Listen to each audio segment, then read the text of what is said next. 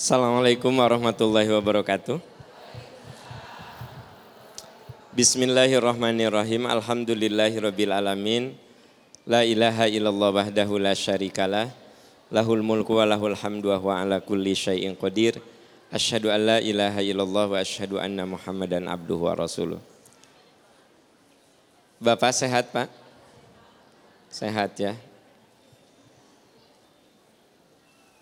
Bapak Ridho jadi kelompok minoritas? Ya. ya, judulnya apa? Ayun. Maksudnya di ayun-ayun gitu. Mana panitia teh? Apa maksud ayun? Apa? Keheula panitia mana sahan mau bikin judul? Apa ayun keluarga? Oh mengajak keluarga untuk masuk surga. Kumaha tetangga? Ya sebenarnya semua orang itu harus saling mengajak dalam kebaikan. Tapi memang lingkaran yang paling pertama harus lingkaran terdekat. Jadi lingkaran terdekat itu bisa menjadi lahan ibadah paling utama, tapi bisa menjadi sumber ujian yang paling utama. Saya ulangi ya, eno apa hulang-hulang. Jadi lingkaran pertama itu kan keluarga. Bisa menjadi lahan ibadah paling utama.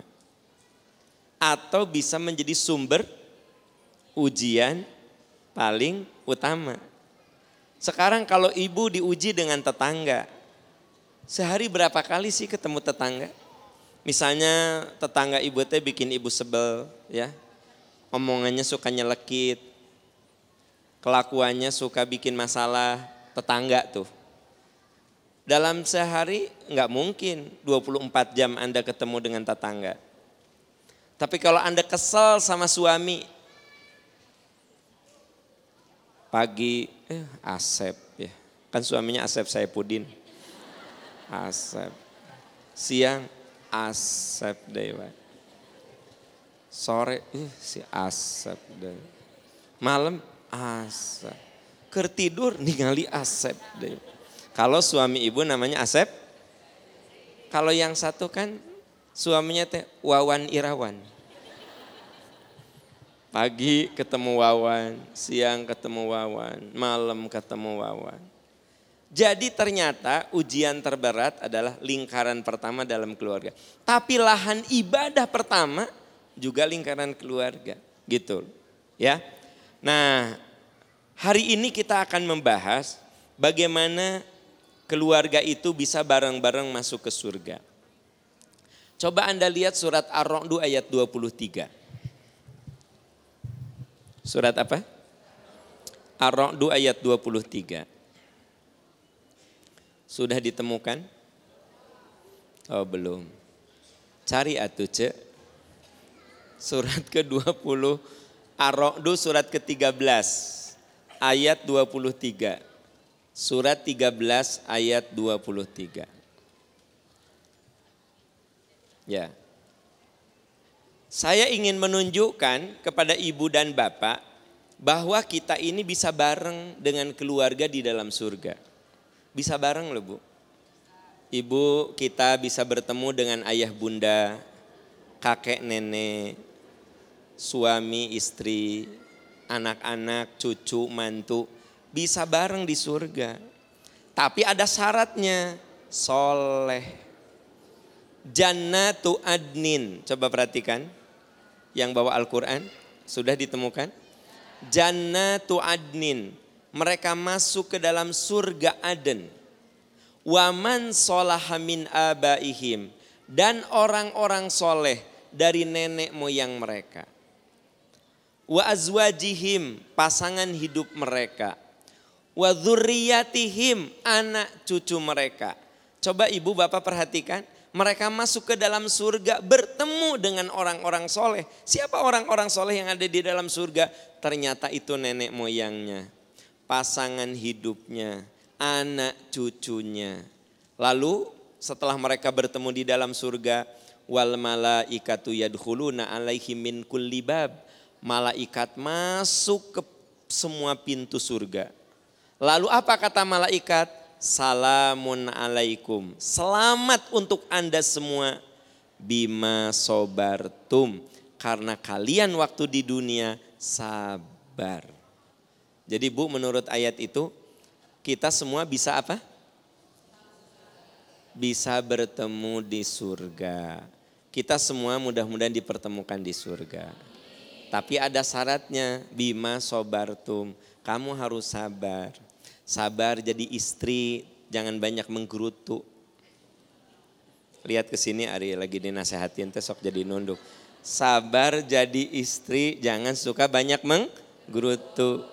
Sabar jadi suami, jangan suka menggerutu. Sabar jadi ibu, jangan suka menggerutu. Nikmati saja. Kalau anak belum soleh, Ya Allah ampuni saya, saya belum bisa mendidik anak saya. Itu benar bagus? Benar salah? Benar, benar. Ya anak belum soleh, ya Allah ampuni saya, saya belum bisa mendidik anak.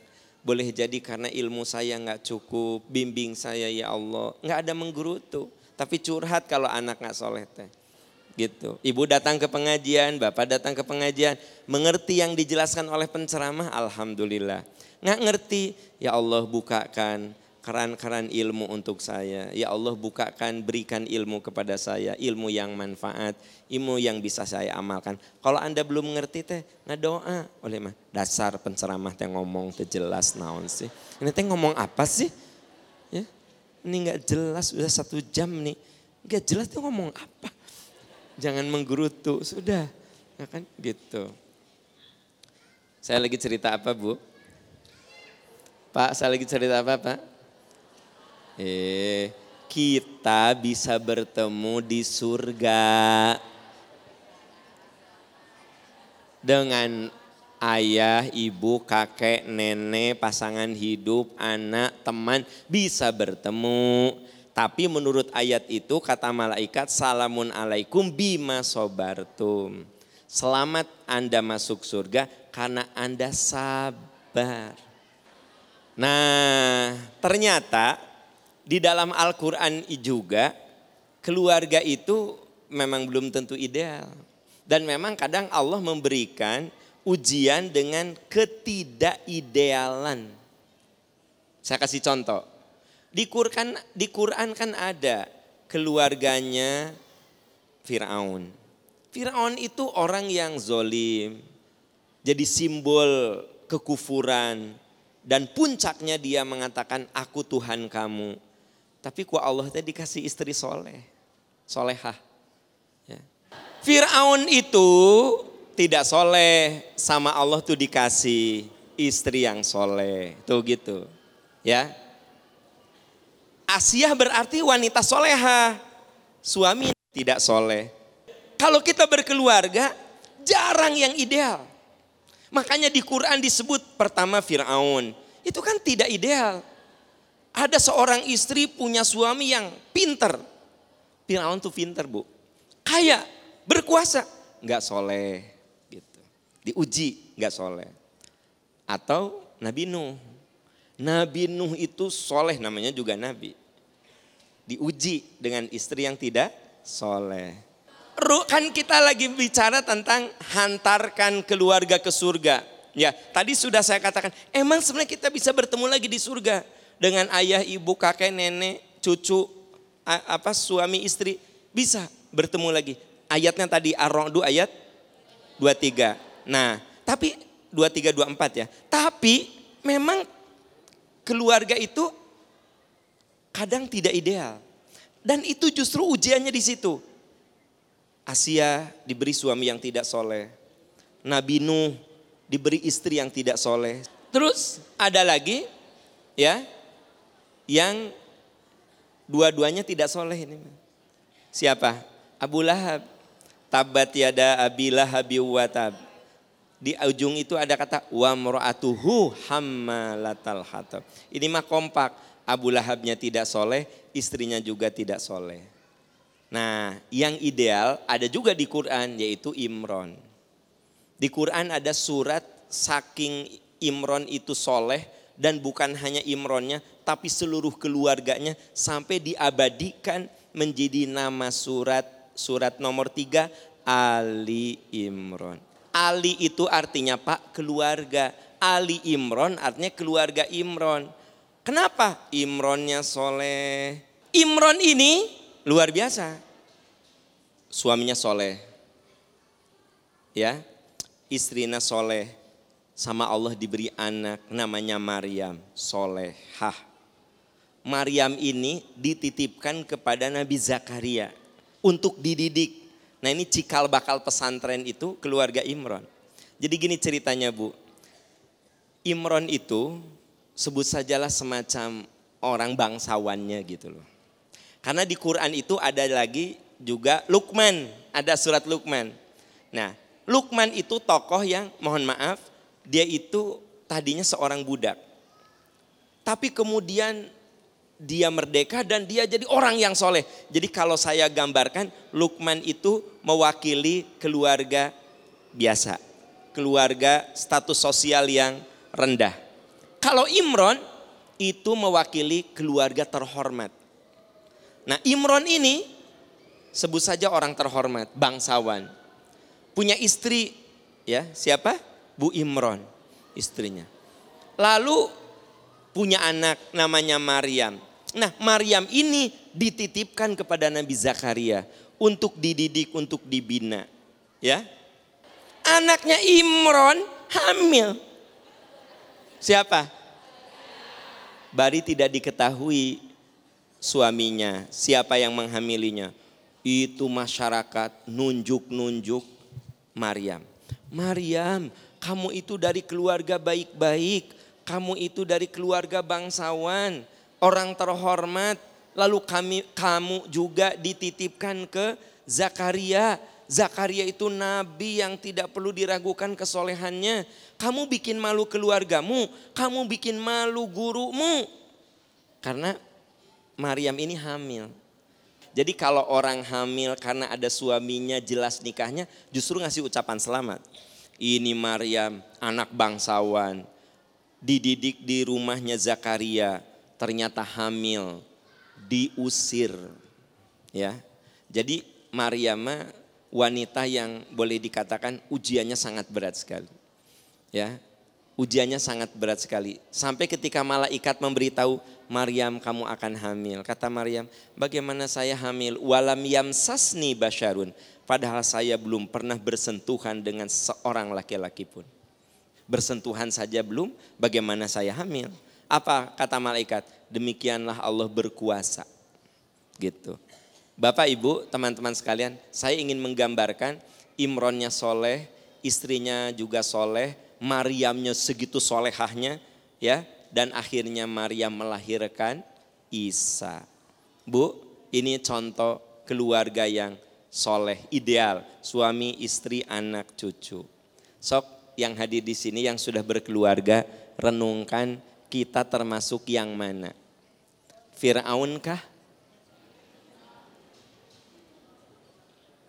Fir'aun kah? Nabi Nuh kah? Abu Lahab kah? Imron kah? Nah keluarga soleh itu bukan hanya Imron. Nabi Ibrahim juga keluarganya soleh, Nabi Muhammad juga soleh. Tapi saya kasih contoh Imron karena Imron itu bukan Nabi gitu maksud saya. Beliau bukan Nabi, Ya, kalau saya kasih contoh keluarga Ibrahim, apa kata Anda? Ya iyalah Ibrahim kan nabi, orang-orang kan bukan nabi gitu. Tapi kalau saya kasih contoh Imron, dia bukan nabi. Gitu. Nah, jadi Bu, Pak, memang di dalam Al-Qur'an ada pembicaraan bahwa kita bisa bareng dengan keluarga. Tapi memang pasangan hidup itu juga merupakan ujian. Jadi boleh jadi yang hadir di sini diuji oleh pasangannya diuji oleh anaknya. Ya kan? Ada yang bapaknya soleh, ibunya soleh, balalager, ih anak teh. Gitulah susah ceritanya. Itu ujian oleh anak. Ya enggak? Ada yang suaminya soleh, istri nama, ya gitulah parah pisan. Ujian, ya kan? Ada juga yang istri nama soleh pisan, suaminya ya begitulah ujian. Nah gitu loh bu. Tapi seperti apa pun keluarga kita, kita harus menjadikan itu lahan ibadah untuk sampai pada surga Allah. Maukah rumah kita menjadi pintu surga kita? Hmm. Kalau rumah kita ingin menjadi pintu surga kita, ada empat, lima pilar yang harus kita bangun. Ada berapa? Lima pilar agar rumah tangga menjadi pintu surga. Lima pilar. Satu, kekuatan agama. Apa bu? Rasulullah Shallallahu Alaihi Wasallam bersabda, "Ida aradallahu bi ahli, ida aradallahu bi abdin khairan fakohahu fiddin."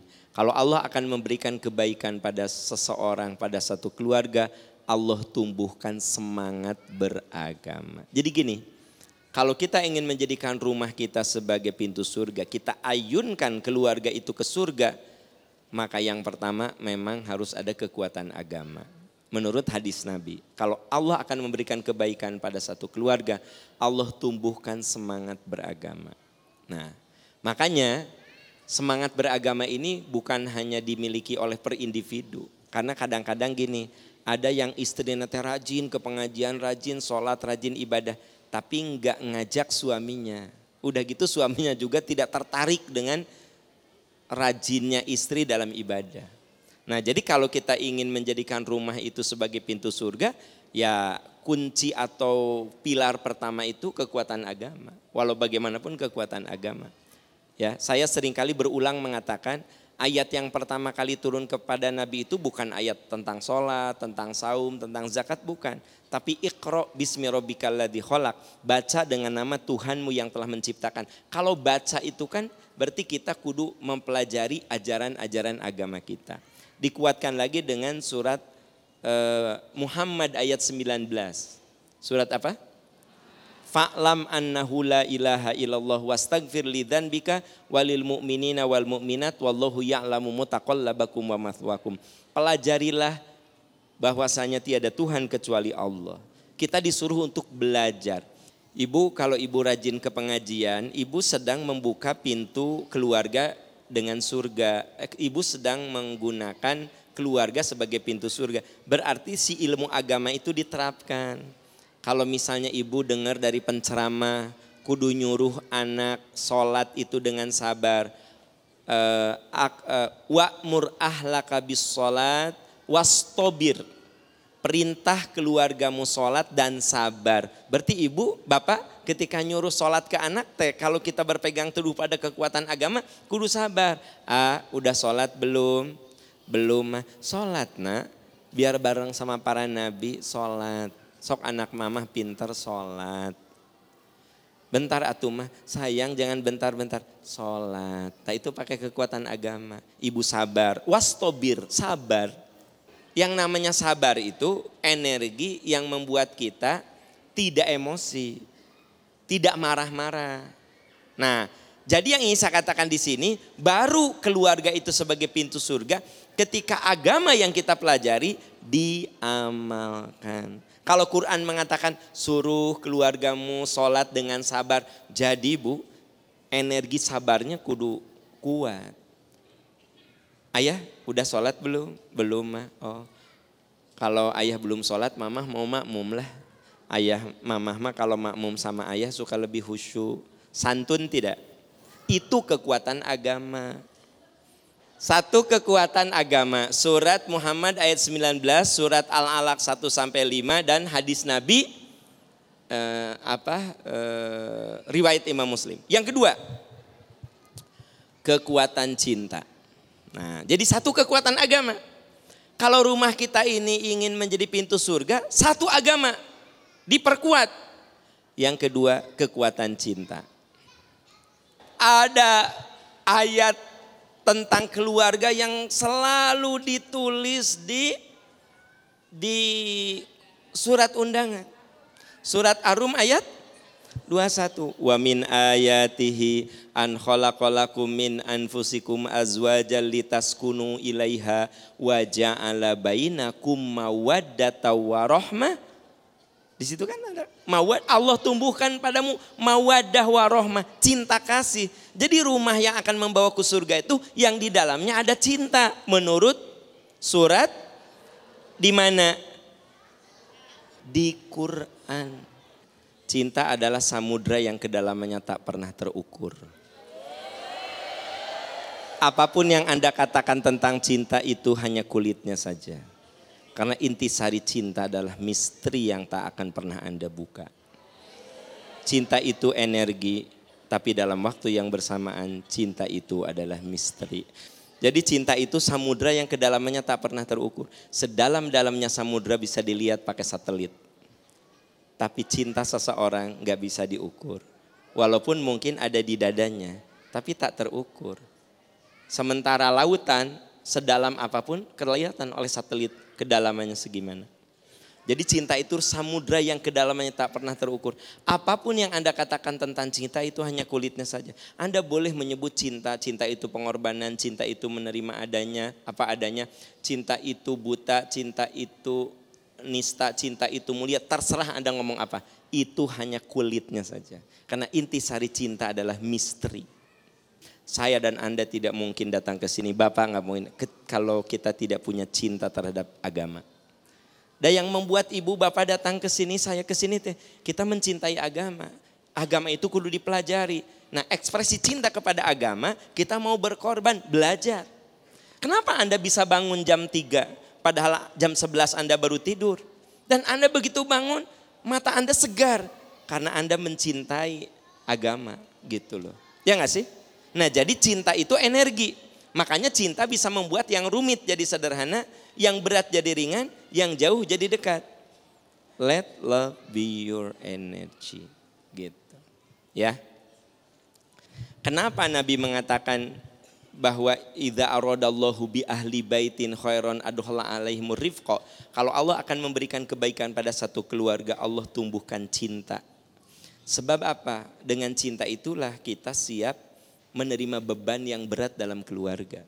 Kenapa Nabi Nuh bisa bareng dengan istrinya sampai akhir hayat walaupun istrinya akhirnya diazab oleh Allah karena Nabi Nuh mencintai ya udah aku terima istriku kayak begini gitu. Kenapa Asia tetap bertahan dengan Firaun padahal Firaun itu segitu zolimnya apa kata Asia ya udah saya terima saya mencintai dia saya mengajak dia pada kebaikan kalau dia tidak mau ya tapi tetap aku mencintai dia gitu dengar ya Cinta itu energi. Saya yakini semua ibu-ibu di sini ketika anaknya sakit pernah begadang. Kok Anda dua, dua malam begadang, kok kuat ya? Karena ada cinta terhadap anak. Kalau nggak ada cinta mah nggak bisa. Ya, saya uh, apa lihat yang berhaji melempar jumroh jalan melempar jumroh. Bu Leo jalan kaki 5 kilo melempar jumroh. Kenapa kuat? Ada cinta di situ. Ya, orang udah sepuh sampai saya shoot di video. Anda follow gerak Instagram saya. Oh ada. Awas mente. Nah. jadi cek Anda teh. Nah, jadi ngancam. Tapi Bu, saya terharu lihat ketika Sai. Nah, ibu itu udah bungkuk gini dipegang kayaknya entah incunya entah gini aja. Bu, kenapa dia punya kekuatan jalan dari sofa ke marwah tujuh balikan kurang lebih empat kilo. Kuat dia. Karena ada cinta. Jadi cinta itu bisa jadi energi. Bisa mengubah yang rumit jadi sederhana, yang berat jadi ringan, yang jauh jadi dekat. Begitu. Makanya kalau rumah tangga ingin sampai ke surga, emang harus ada cinta. Cinta itu apa? Ya kita mau berkorban. Kita mau bersabar menerima kenyataan. Ya bagaimana? Allah sudah menakdirkan itu jadi istri kita, itu jadi suami kita. Bu, Anda menikah dengan siapa? Bapak nikah dengan siapa? Itu ada garis takdirnya. Kalau Allah sudah memberikan garis takdir, Anda kudu menikah dengan ini, jadi Bu. Mata kata Nabi, kalau kau mencintai sesuatu jangan terlalu cinta boleh jadi apa yang kau cinta berubah menjadi sesuatu yang kau benci. Kalau kau benci sesuatu, jangan terlalu benci. Boleh jadi apa yang kau benci menjadi sesuatu yang kau cinta. Nah, tiga ada kekuatan kata-kata. Omongan. Ternyata rumah yang soleh itu butuh omongan, karena omongan itu pupuk. Kekuatan kata-kata. Satu kekuatan agama. Surat apa? Muhammad 19. Dua kekuatan cinta. Yang ketiga kekuatan nah, Anisa ayat 9. Anisa ayat 9, kekuatan kata-kata, ya. Apa yang dimaksud kekuatan kata-kata, Bu? Jadi rumah itu harus ada omongan-omongan yang sifatnya memotivasi, menghargai gitu loh. Contoh, AA, kamu ranking berapa nak? Ranking 1, Alhamdulillah. Teteh ranking berapa nak? Ranking 2, Alhamdulillah. Nah kalau ada kekuatan kata-kata, suami itu coba lirik istri. Mama, makasih ya, anak-anak rankingnya bagus, yakin karena perjuangan mama. AA, teteh hebat, kamu sudah hebat, mama lebih hebat lagi. Enak nggak? Itu kekuatan kata-kata. Apalagi kalau bapak ngomong gini, mah makasih ya. Tuh di garasi ayam mobil baru ke mama. Tah. Mimpi kali kan. ya. Nah maksud saya minimal itu pak, kak istri tak ada kekuatan kata-kata. Minimal menghargai gitu. Istri nyiapin sarapan, bapak udah makan teh, pas mau pergi, mah aku pergi, makasih ya sarapannya enak Apalagi kalau didoakan, semoga jadi amal soleh untuk mama. Makasih mah. Apa pak susahnya apa ngomong gitu. Jadi ternyata rumah itu akan membawa ke surga kalau ada kekuatan kata-kata. Menghargai, mendoakan, ya kan gitu. Anak mau sekolah, ibu, anak mau sekolah. Aa, misalnya anak dianterin sama bapaknya naik motor suntangan. AA, anak mama yang pinter, berdoa di sana ya. Anak mama soleh, pasti di sana kamu jadi orang baik. Ya. Waliyahsyalladzina law taroku min khalfihim dzurriyyatan di'afa khaufu alaihim falyattaqullaha wal yaqulu qaulan sadida. Sudah ditemukan Bu ayatnya? Sudah. Anissa ada? hendaklah kalian merasa khawatir sekiranya kalian meninggalkan generasi yang lemah. Ya. Takwalah kamu kepada Allah. Ujung dari ayat itu apa? Wal yakulu kaulan sadida. Hendaklah kamu bicara benar. Hendaklah kamu bicara benar. Berarti kudu ada kekuatan kata-kata. Omongan kita kudu benar Nah benar itu ada dua ibu bapak. Benar isinya, kontennya pak. Benar caranya. Jadi kalau kita bicara, kudu benar isinya. Kalau anak kita nanya, suami kita nanya, istri kita nanya, kita nggak tahu, terus terang saja. Aduh sayang, mama nggak bisa jawab pertanyaan kamu bagus banget. Gitu. Jawab, ya. Satu, kekuatan agama. Dua, Tiga, empat, kekuatan doa. Doa. Uh, bu, kalau doain keluarga mah, bila perlu barengi dengan tetesan air mata. Ngedoain anak, kudu bari jeng nangis atau ngedoain anak. Ngedoain suami, ya teman mau nangis boleh nggak juga nggak apa-apa. Nah, ngedoain suami aku mah ibu mau nangis sok untuk gitu nanaon. Nah, ngedoain istri pak, ah aku mah bapak we tadi doakan gitu nanaon. Jadi maksud saya itu dalam keluar doa, makanya doa-doa tentang keluarga itu banyaknya luar biasa. Banyaknya luar biasa, ya kan? Nah itu sebabnya Bu, kalau Ibu punya Quran yang tadi saya kasih, punten Bu. Nah kelebihan kelebihan dari Quran Muasir nih. Anda lihat halaman paling akhir. Ini kelebihannya.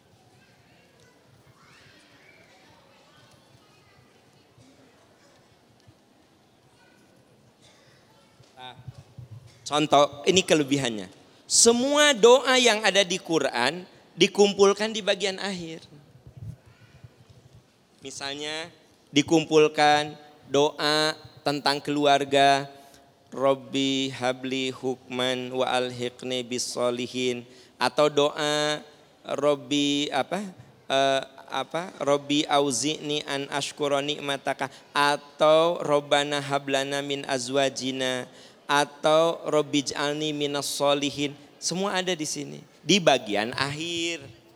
Jadi kelebihan Quran ini ibu kalau cari-cari doa tidak perlu dalam 30 juz itu kan susah nyarinya anda tinggal buka aja bagian terakhir. Ibu tinggal pilih yang ibu butuhkan apa. Doa keluarga, cari doa keluarga di kumpulan doa itu. Doa hidayah, cari doa hidayah di kumpulan doa itu. Ini salah satu kelebihan yang tadi diberikan oleh percikan iman tour and travel kepada Ibu Aun dan Ibu Nuh. Ya kan gitu. Ya. Oke. Ya, ada kan Bu? Di belakangnya, ya kan? Gitu. Oke ya. Jadi rumah yang membawa ke surga itu ada kekuatan doa. Doa-doa yang ada di Quran misalnya Al-Furqan ayat 74. Surat apa? Apa katanya? Robbana hablana min azwajina wa dhurriyyatina qurrata ayun waj'alna lil muttaqina imama. Itu kan doa keluarga. Ya Allah berikan kepada kami pasangan hidup dan anak yang jadi penyejuk hati kami. Penyejuk hati. Bu, tahu nggak keluarga yang jadi penyejuk itu ibu, pikiran ibu tidak lelah gitu. Saya kasih contoh. Anak ibu rankingnya biasa-biasa saja. Biasa rankingnya sesuai jumlah, sesuai jumlah mu, murid. Dia pernah masuk 10 besar ternyata muridnya 10 orang. Ya. Tapi walaupun begitu Ibu nggak beban. Kenapa? Sholat udah nggak usah disuruh lagi anak teh. SMA kelas 2 teh sholat teh udah kalau hari Sabtu minggu lagi di rumah ke masjid ya. A ke mana A? Ke masjid. Ya. A habis maghrib kok langsung nggak langsung pulang? Ya aku tadarus Quran aja di rumah juga cuma nonton. Aku baca Quran sampai apa? Sampai Isa. Nah itu namanya anak yang kurota ayun. Walaupun mungkin prestasinya biasa-biasa wae. Itu qurrata ayun. Ya. Jadi keluarga yang membawa ke surga itu perlu dikondisikan. Ada kekuatan agama, ada kekuatan cinta, ada kekuatan kata-kata, ada kekuatan doa. Yang kelima, kekuatan syukur dan sabar. Nah, nyatu tuh. Kekuatan syukur dan sabar kekuatan syukur dan sabar. Ada ungkapan yang mengatakan life is never flat. Apa Bu? Bukan flat, flat. Bukan flat atau saya. Never flat, flat. Nah, hidup itu never flat. Dia tidak datar, naik turun, naik turun, naik. Ada saat istri bapak bikin ibu bapak bahagia ya, happy. Tapi ada saat rudet tinggal istri teh. Nah, ada saat lihat suami teh asa menyenangkan, tapi ada saat bikin stres. Naik turun. Ada saat anak itu membanggakan, tapi ada saat mengkhawatirkan. Itu kan, never flat kan. Ada saat sehat, ada saat sakit. Jadi ciri khas dari kehidupan itu menurut Quran watil kal ayyamunuda wiluha bainanas. Roda kehidupan itu pasti kami putar antar manusia. Ada saat di atas, ada saat di bawah, ada saat di atas. Nah, tugas kita begitu kehidupan di atas mentoknya disyukur. Tapi begitu kehidupan itu turun, mentoknya disabar. Nah, ini yang dijelaskan di surat Luqman ayat 12 dan surat Ali Imran ayat 200. Surat apa Bu? Ini yang dijelaskan di surat Luqman ayat 12. Coba dicek surat Luqman ayat 12 Bu. Walakod ataina Luqman al hikmata anishkur lillah wa may yashkur fa inna ma yashkur di. Betul nggak ayat 12? Betul 12? Walakod ataina betul ya. Coba surat Luqman ayat 12. Walakod ataina al hikmata anishkur lillah. Kami berikan kepada Lukman itu hikmah. Hikmah itu kebaikan yang sangat banyak. Anishkur lillah agar kamu syukur kepada Allah. Wa mayyashkur siapa yang syukur maka kebaikan syukur itu untuk dirinya. Jadi Bu, Pak, kalau kita jadi orang yang syukur bukan untuk orang lain, untuk diri kita. Kita selalu mensyukuri apa yang Allah kasih itu untuk diri kita. Ya. Ibu, Bapak, beda ada beda antara ada istilah syukur, ada istilah kona'ah.